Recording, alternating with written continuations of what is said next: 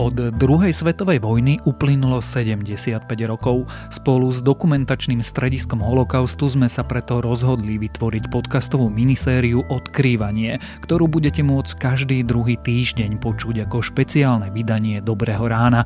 Novú epizódu prinesieme každú druhú stredu podvečer a sériou 8 epizód Odkrývania vás bude sprevádzať Sonia Ďarfášová, ktorá pôsobí v RTVS, kde roky mapuje osudy pamätníkov dvoch totalít. Zač- začíname symbolicky v pamätný deň obeti holokaustu a rasového násilia.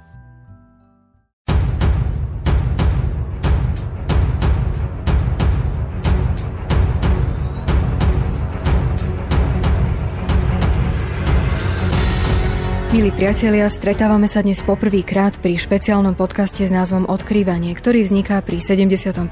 výročí konca druhej svetovej vojny a prináša vám ho dokumentačné stredisko holokaustu. Odhaľovať v ňom budeme doteraz neznáme témy, ale aj otázky viny, zodpovednosti a charaktery. A vrátime sa so spätnou reflexiou k tragédii holokaustu. Biele aj temné miesta našej nedávnej histórie budeme odkrývať najmä cez ľudské príbehy, ktoré sú zabudnuté, alebo ich len po rokoch objavujú historici a výskumníci. Jedným z nich je historik Jan Hlavinka, riaditeľ dokumentačného strediska holokaustu, s ktorým sa v tomto podcaste bude pravidelne rozprávať Sonia Ďarfašová. V prvej časti nášho podcastu sa vyberieme na miesto, kde dnes už nič nepripomína, že sa tu diali tie najhoršie zločiny proti ľudskosti. Nacisti ešte stihli po sebe zahľadiť všetky stopy. Na mieste bývalého vyhľadzovacieho tábora Sobibor bola dlhé roky po vojne iba pamätná tabuľa, borovicový les a zelená lúka. Hoci za symbol holokaustu sa aj u nás považuje Auschwitz, práve tu, na tomto mieste v Sobibore, zavraždili počas jeho krátkej existencie od mája 1942 do októbra 1943 najviac ľudí židovského pôvodu deportovaných zo Slovenska. Dnes vieme iba o jedinom z nich, ktorý prežil. Volal sa Jozef Šnicer a pochádzal zo Sabinova. Jozef Šnicer svedčil o tom, čo prežil od momentu deportácie v máji 42 až do úteku z Krichova. V tej správe popisuje samozrejme aj to, čo videl v Sobibore. Aj jeho príbeh zaznie v našom podcaste.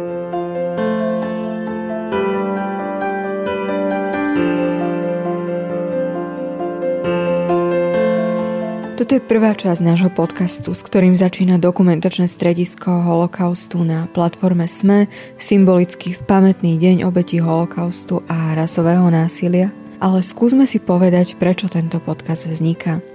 Možno niekto, kto nás bude teraz počúvať, sa opýta, že prečo po tých vyše 75 rokoch, ktoré uplynuli od konca druhej svetovej vojny, sa máme venovať stále týmto ťažkým a tragickým témam. Tak čo by si vlastne na to odpovedal? Naša organizácia sa venuje dokumentácii a vzdelávaniu o holokauste 15 rokov. Nevidíme žiadny dôvod v tejto činnosti ako keby nepokračovať a nerobiť ju, pretože v spoločnosti stále veľmi viditeľne sa prejavujú rôzne nenavisné a antisemické prejavy. Dokonca máme ten pocit, že na Slovensku tieto prejavy v poslednej dobe ako keby silnejú. Sme svedkami toho, že sa prejavuje celkom jednoznačné popieranie holokaustu v tej jeho najhrubšej podobe, aké sme tu nemali niekoľko rokov dozadu. Čím sa to dá vysvetliť? Myslím si, že táto otázka si vyžaduje hĺbšiu analýzu ktorá nás ešte len čaká. Ja môžem povedať len svoj osobný názor a počerkujem, že je to môj osobný názor. Myslím si, že tu roky zlyhávali inštitúcie a systém, ktorý prenechal pôdu rôznym extrémistom a rôznym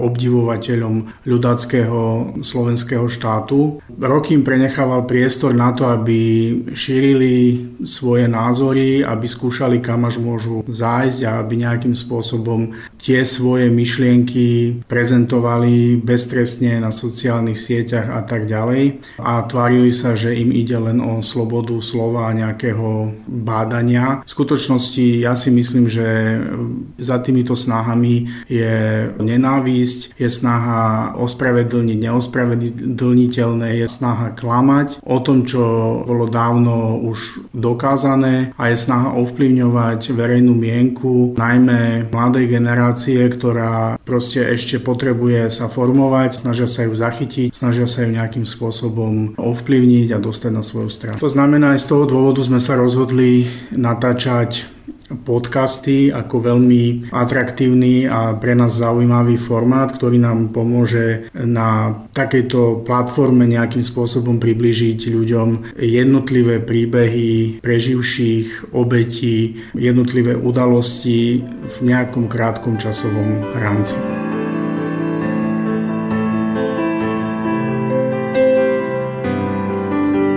Budeme v našom podcaste tú veľkú históriu premieňať práve na tú menšiu osobnú, na jednotlivé ľudské príbehy. A vlastne cez ne si budeme ilustrovať aj to, že po tých 75 rokoch je toho pre nás doteraz aj veľa neznámeho. Dnes teda budeme hovoriť o Jozefovi Šnicerovi. Ako sme spomenuli, je to jediný človek deportovaný zo Slovenska, o ktorom vieme, že sa mu podarilo prežiť vyhľadzovací tábor Sobibor. Ten jeho príbeh bol ale 10 ročia neznámy. A o tom prečo budeme hovoriť tiež. Ale začneme najskôr tým, kto to bol Jozef Šnicer, aký bol jeho príbeh ešte pred tou druhou svetovou vojnou. Jozef Šnicer bol mladý židovský muž, ktorý v čase, keď vznikla ľudácká Slovenská republika v roku 39 mal 30 rokov. Žil v Sabinove, bol synom sabinovského židovského pekára a obchodníka a v podstate mal skončenú obchodnú školu, pracoval chvíľu ako bankový úradník, ale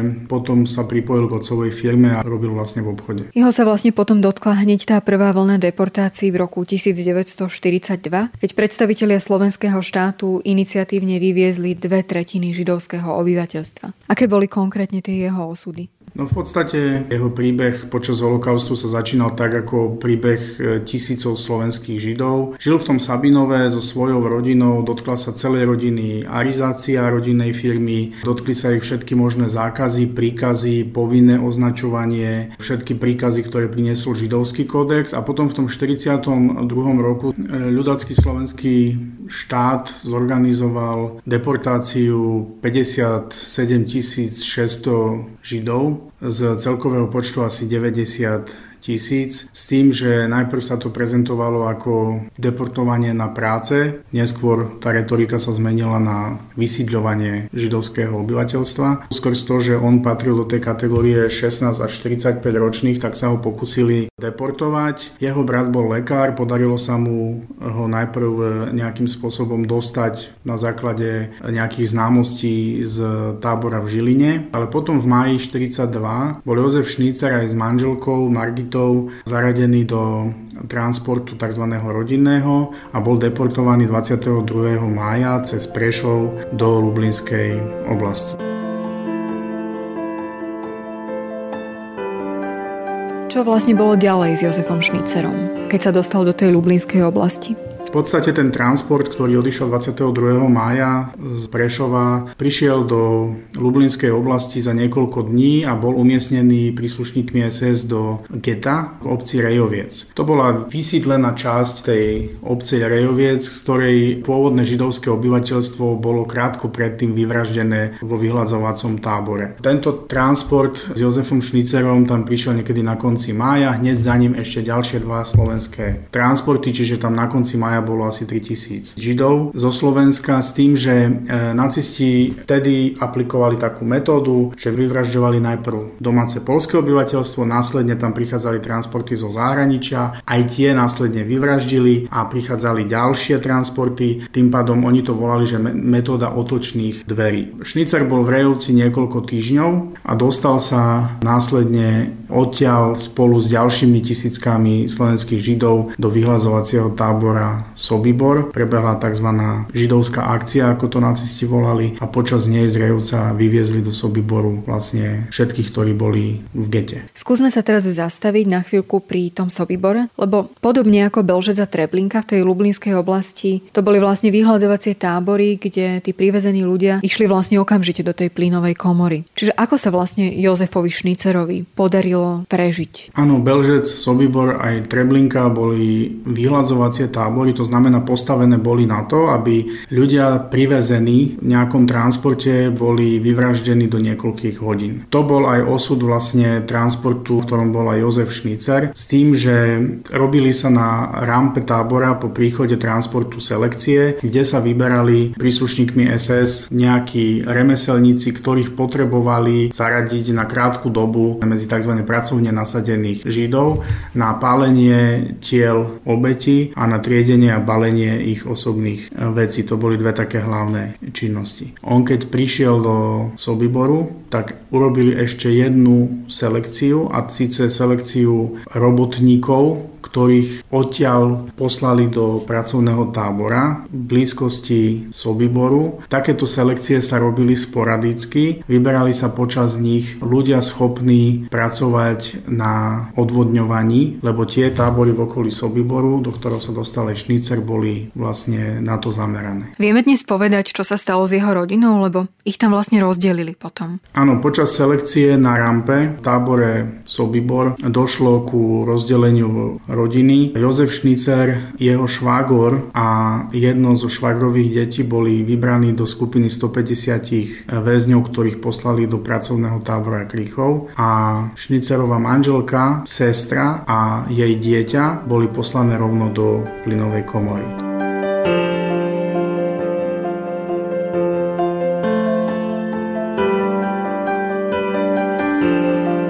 Ako sa vyvíjali ďalej tie jeho osudy v tom pracovnom tábore? Krichov bol tábor, ktorého väzni pracovali na odvodňovacích prácach na okolí. Boli tam otrasné hygienické podmienky, v podstate tam museli spať na zemi, na nejakej slame, boli e, zavšivení väzni, dostávali veľmi slabú stravu. Veľmi rýchlo tam vypukol tyfus a červienka. Aj Jozef Šnicer ochorel na tyfus, ale dostal sa z toho. On sám popisoval, že keď si pýtal nejaké lieky, tak nejaký lekár, ktorý tam bol, spomedzi väzňov mu povedal, že žiadne lieky nemá a že prežije to, keď má silné srdce. Dostal sa z toho počas pravidelných selekcií, tam vyberali väzňov, ktorí už neboli schopní pracovať a posielali ich naspäť do Sobiboru, kde ich vraždili. E, jeho švagra a jeho synovca stihol tento osud a poslali ich naspäť do Sobiboru, to znamená, on ostal úplne sám.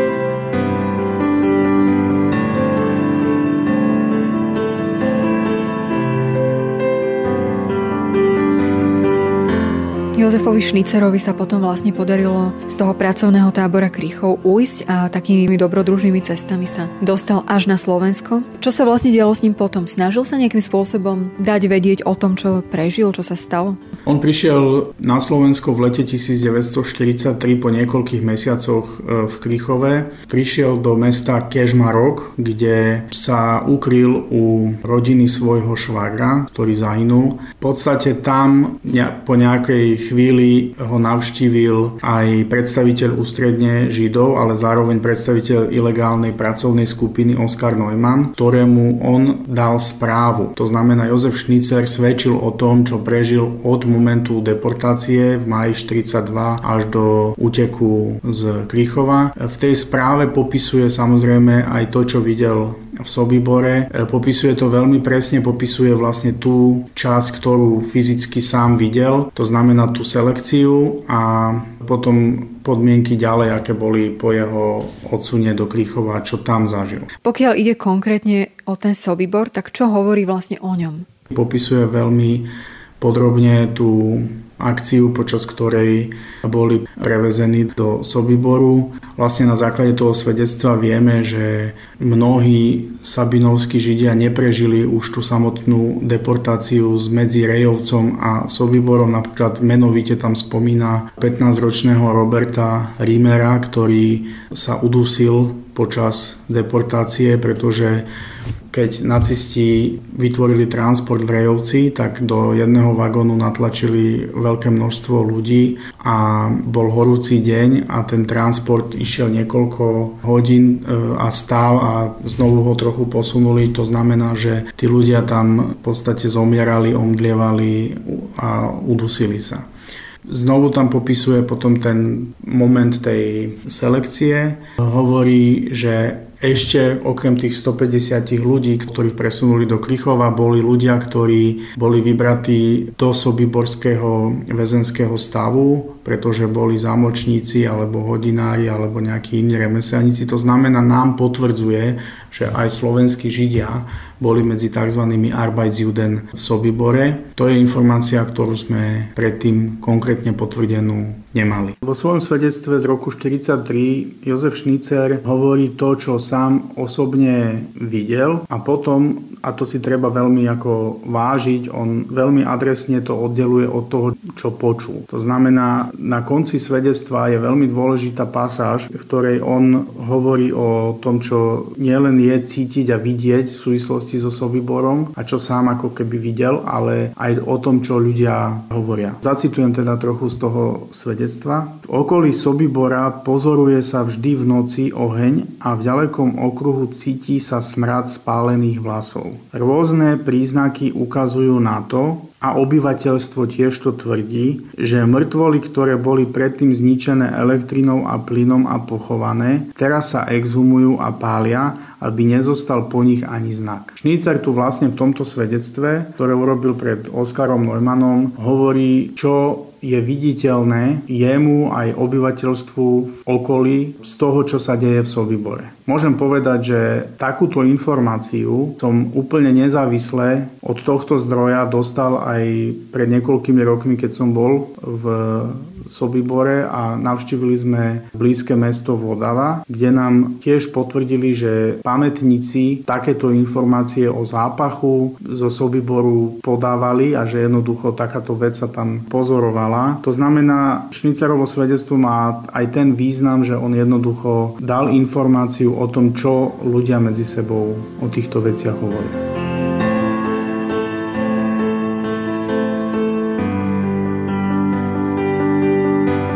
Malo to jeho svedectvo v tom roku 1943 vôbec nejaký ohlas alebo nejakú odozvu? Nemám informáciu o tom, že by to svedectvo malo na Slovensku nejakú odozvu. On sám e, neskôr hovoril, že mal od Neumana informáciu, že sa pokusia to svedectvo dostať do Švajčiarska. My vieme, že pracovná skupina mala svoje kontakty vo Švajčiarsku, ktoré informovala o tom, čo sa deje so slovenskými Židmi a potvrdzujú to potom aj archívne zbierky, v ktorých sa to svedectvo nachádza, že ono do Švajčiarska sa v nemeckej verzii dostalo. Ale ako som povedal, nemám informáciu o tom, že by to svedectvo malo tu na Slovensku nejakú zásadnú odozvu s tým, že Šnicer nebol ani medzi svetkami rôznych súdnych procesov, ktoré sa po vojne konali s páchateľmi zo Sobibor. Ono dnes to pôsobí tak dosť nepochopiteľne, že to svedectvo Jozefa Šnícera vlastne zostalo bez nejakej akékoľvek odozvy. To sa dá nejako vysvetliť? Tak e, musíme si uvedomiť podmienky, v akých vzniklo. Stále tá pracovná skupina operovala v prostredí ľudackého režimu, ktorý perzekoval akýkoľvek prejav odporu voči jeho protižidovskej politike. To znamená, oni museli byť veľmi, veľmi opatrní, museli s každou takouto informáciou proste narábať takým spôsobom, aby neohrozili nielen seba, ale ani toho, kto tú informáciu poskytol. Je pravdepodobné, že pokiaľ by ich boli zaistili, zrejme by bolo došlo aj na to, že by sa začalo pátrať po tom, ako ten človek ušiel a kde sa momentálne nachádza a tak ďalej. Čiže to je k tej veci e, na Slovensku. K tej veci v zahraničí my si vždy musíme uvedomiť, že čo zahraničie mohlo urobiť vo vzťahu ku konkrétnemu územiu, kde tento zločin prebiehal. To vidíme aj potom aj neskôr pri úteku Vrbu Veclera, Mordoviča a Rozina, že tie informácie sa jednoducho dostávali do zahraničia, ale na to, aby došlo ku konkrétnym nejakým prejavom a pokusom o zastavenie ešte bolo treba prejsť dlhšiu cestu. Jozefovi Šnicerovi sa teda podarilo újsť a prísť na Slovensko v roku 1943 a, a na jeseň v roku 1943 v Sobibore vlastne vypuklo povstanie väzňov. Bol to vlastne aj ten dôvod, prečo sa potom nacisti rozhodli hneď v tomto roku ten tábor zlikvidovať? Áno, e, v Sobiborskom tábore vypuklo 14. oktobra 1943 povstanie, ktoré zorganizovali dôstojníci a vojaci Červenej armády židovského pôvodu spolu v spolupráci s s väzňami Sobiborského tábora, ktorí boli pôvodom z Polska. Je to vlastne povstanie väzňov, ktoré viedlo k tomu, že utieklo z tábora ten deň niekoľko sto osôb, ale do konca vojny prežilo z nich iba asi 60. Vodcami povstania boli Alexander Aronovič Pečerský a Leon Feldhendler a nacistov toto povstanie, počas ktorého boli zavraždení niekoľkí príslušníci SS a niektorí boli zranení, viedlo k tomu, že sa rozhodli tábor e,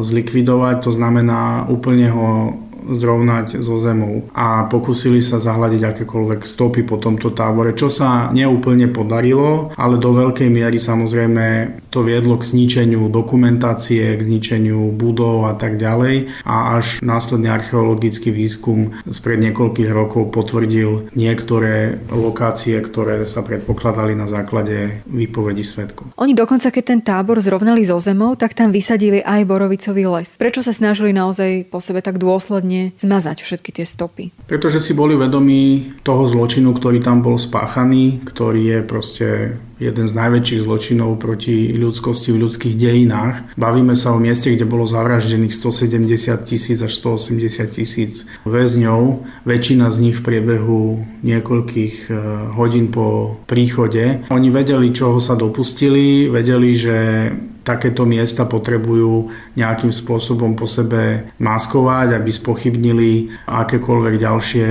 vyšetrovania a tak ďalej. Ale to sa neúplne podarilo, lebo aj dneska, keď tam prídete, tak aj voľným okom, keď viete, čo máte hľadať, tak vidíte, že sú tam napríklad e, pozostatky po osnatom druhote, sú tam rôzne iné ďalšie fyzické znaky toho tábora a hovorím, tá plocha bola predmetom e, archeologického výskumu, čiže tam sa tieto veci jednoznačne podarilo odkryť. Taká zaujímavosť, podarilo sa nájsť aj mince slovenské, ktoré ktoré tam jednoznačne prišli s e, väzňami, ktorí boli následne zavraždení. Vieme, že koľko ľudí tam bolo deportovaných a zavraždených zo Slovenska? Číslo obetí e, zo Slovenska sa pohybuje v rozpeti 24 tisíc až 28 tisíc, pritom údaj 24 tisíc sa udáva, že zachytáva stav do oktobra 1942.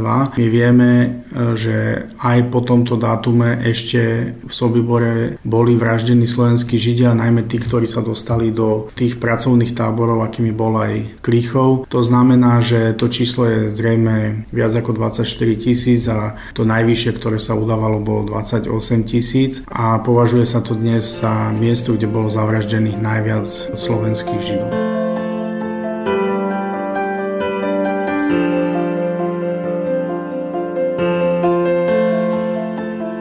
Hovoríme o tých slovenských osudoch a o deportovaných zo Slovenska, tak na mieste je otázka, že či vedeli predstavitelia slovenského štátu, kam tých ľudí posielajú. Lebo vlastne aj dnes sa objavujú stále hlasy, ktoré relativizujú tú ich zodpovednosť a hovoria, že tí ľudácky politici to nemohli tušiť. Tak čo hovoríš ty na to ako historik? Tu musím povedať, že musíme vychádzať z toho, čo, k čomu sú hmatateľné dôkazy. Hmatateľné dôkazy sú k tomu, že najvyšší predstavitelia ľudáckej Slovenskej republiky boli informovaní o tom, že nacisti vraždia civilné židovské obyvateľstvo na území e, okupovaného Sovietskeho zväzu, že Einsatzkomanda a rôzne iné jednotky vlastne popravujú do masových hrobov starých ľudí, ženy, deti, jednoducho robia etnickú čistku. Odkiaľ to vedeli? Vedeli to od slovenskej armády, ktorá bola toho priamým svetkom. Dokonca vieme, že niektorí slovenskí vojaci si urobili urobili aj fotografie z takýchto poprav na území napríklad dnešnej Ukrajiny. Po druhej svetovej vojne sa to objavilo aj na procesoch a e, bolo predmetom svedectiev, že aj Jozef Tiso bol informovaný o tom, že nacisti Židov vraždia. To znamená, tá vedomosť ešte pred deportáciami slovenských Židov v roku 1942 bola a Tiso sám osobne bol upozornený aj predstaviteľmi slovenského židovstva na to, že nech už sa deportácie nazvú akýmkoľvek spôsobom, budú znamenať fyzickú likvidáciu slovenských Židov. Čiže vlastne tá zodpovednosť je jednoznačne nespochybniteľná. Ak niekto pošle tisíce občanov štátu v transportoch a odovzdá ich režimu, ktorý sa dopúšťa etnických čistiek a vraždenia, potom nesie jednoznačne zodpovednosť za ich osud. Vráťme sa teraz ešte k príbehu Jozefa Šnicera. On prežil Sobibor a potom vlastne aj druhú svetovú vojnu, tak ako sa mu vlastne podarilo prežiť a aké boli ďalej tie jeho životné cesty?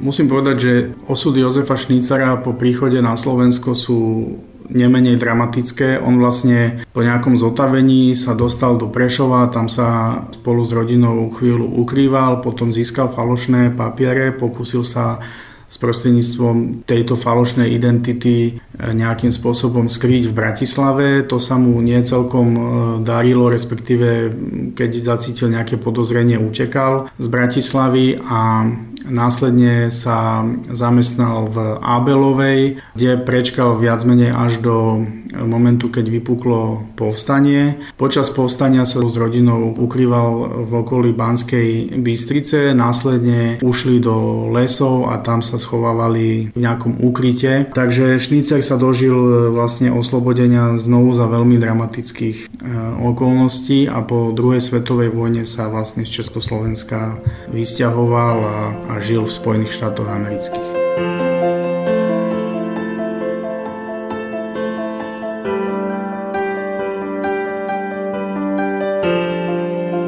Ten vyhľadzovací tábor Sobibor prežilo naozaj minimum tých ľudí, ktorí sa tam dostali, keďže väčšina tých ľudí, ktorí tam boli deportovaní, smerovala rovno do plynových komôr. Ale hovorili sme, že vďaka tomu povstaniu prežilo približne 60 ľudí, ale poznáme možno aj nejaký podobný príbeh, ako bol ten príbeh Jozefa Šnícera, že niekto prešiel cez tú selekciu, podarilo sa mu prejsť cez tú selekciu a dožil sa potom aj konca vojny. Áno, je taký prípad holandského mladého muža, ktorý sa volal Jules Kelvis, ktorý prežil v podstate to, čo Šnicer, že na rampe Sobiborského tábora bol vybraný a poslaný mimo tábor znovu do nejakého to takého pracovného tábora a on vlastne zasvetil e, čas svojho života dokumentovaniu tohto tábora Sobibor. On sa na rozdiel od Šnicera účastnil aj tých procesov s páchateľmi a napísal veľmi kvalitnú monografiu o tábore Sobibor, ktorá patrí medzi základné práce. Takže okrem Šnicera boli aj iní, ktorí boli vyselektovaní na rampe a podarilo sa im prežiť. Títo preživší zo Sobiboru potom zohrali aj dôležitú úlohu pri tých procesoch s nacistickými páchateľmi povojnových. No, treba povedať, že kolesa povojnovej spravodlivosti sa e, roztačali veľmi pomaly. K nejakým procesom s páchateľmi dochádzalo až po rokoch. Tí preživší niektorých páchateľov spoznali normálne v bežnom živote a ich e, udali. To znamená, že, že tie orgány spravodlivosti sa na nich v podstate mohli nejakým spôsobom zamerať a začať vôbec konanie, lebo poznáme to zásadu, že kde nie žalobcu, tam nie sudcu. A jednak potom, keď už začali konať aj prokurátori v západnom Nemecku samostatne v týchto konaniach, tak títo svetkovia boli kľúčoví, pretože bola tzv. dôkazná núdza práve kvôli snahe o zničenie tábora. To znamená, títo svetkovia robili identifikácie, konfrontácie a jednoducho aj pomáhali rozkryť fungovanie tohto tábora, pretože páchatelia sa prirodzene tvárili, že nevedia, e, oni s tým nič nemali, nevedia, ako fungoval a tak ďalej.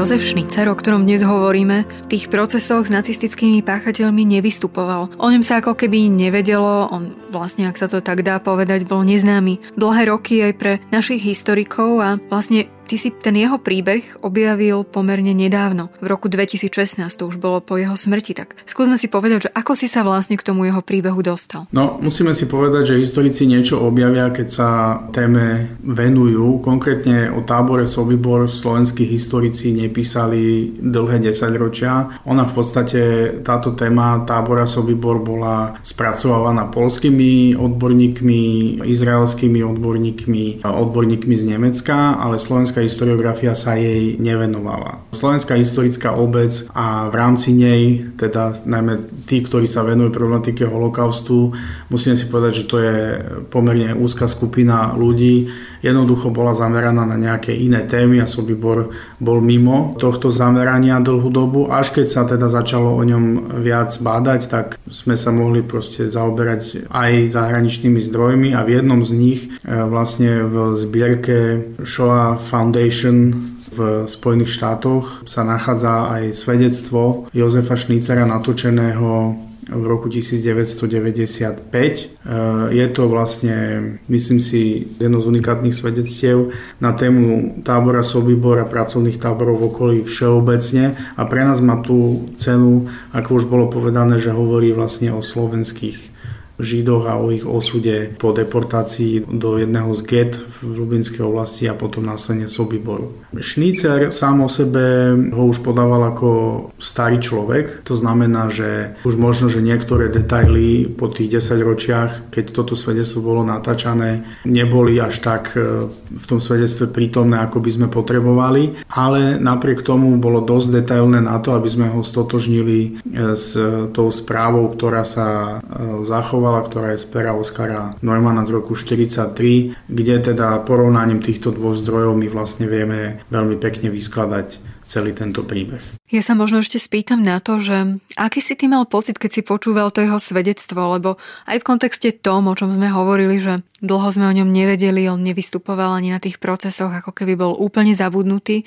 Ja mám z toho možno taký vnútorný pocit, že on to sám v sebe uzavrel a prehovoril o tom až pre práve tú Spielbergovú nadáciu, lebo keď si predstavíme ten jeho životný príbeh, že naozaj prežil tú vojnu, strátil manželku, musel začínať od znova v tých Spojených štátoch amerických, kam odišiel žiť, tak ako na teba zapôsobilo to jeho svedectvo, tá jeho výpoveď? Je to možné, že je to tak. Ja úplne neviem rozkryť to, je to jeho vnútorné rozpoloženie len na základe tohto svedectva. Viem si predstaviť, že keby sme mali ešte možnosť dneska si sa s ním stretnúť a dať mu nejaké konkrétnejšie otázky, tak by sme sa možno dostali ešte o mnoho hĺbšie je trošku cítiť na tom svedectve, že ten, kto ho vtedy spovedal, v niektorých momentoch neúplne ovládal slovenské reálie, ale to je absolútne v poriadku vzhľadom k tomu, že jednoducho nadácia zachytávala desiatky tisíc preživších v daný moment, ale hovorím to Šnicerovo svedectvo, aj tá prvá správa, aj to svedectvo pre Shoah Foundation sú veľmi dôležité.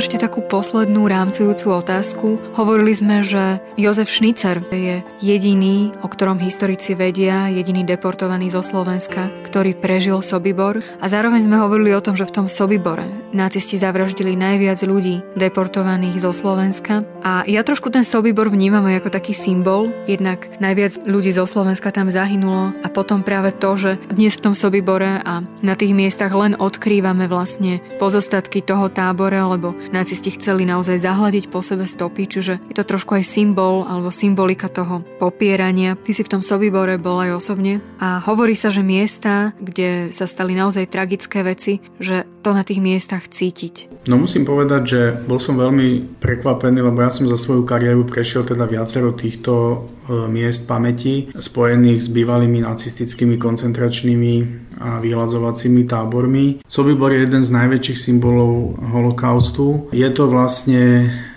najmasovejší hrob slovenských židov a ten Sobibor je vlastne miesto, kde tých fyzických pozostatkov vidieť reálne najmenej z tých, ktoré som navštívil ale atmosféra toho miesta bola hrôzostrašná. E, jednoducho veľmi silne to na mňa zapôsobilo. Je to miesto, kde sa momentálne buduje pamätník a múzeum, kde prebiehajú teda stavebné práce a, a sú už nejaké náznaky tých symbolických miest v rámci pamätníka. Ale aj keď sme zašli do tých odľahlejších častí tábora, tak som si vlastne uvedomil, že je to o mnoho menší priestor, ako som si predstavoval na základe štúdia nejakej literatúry, že ten zločin sa odohral na o mnoho menšom priestore a je to ďaleko menšie ako napríklad tábor Auschwitz-Birkenau, ktorý možno niektorí posluchači poznajú z exkurzie a, a z nejakej návštevy múzea. A po druhé som si uvedomil, že jednoducho logika, prečo ten tábor bol umiestnený tam, kde bol, je v tom, že aj dnes je to veľmi odľahlé periférne miesto, na ktoré nie je jednoduché sa ani dnešnými dopravnými prostriedkami ako keby dostať a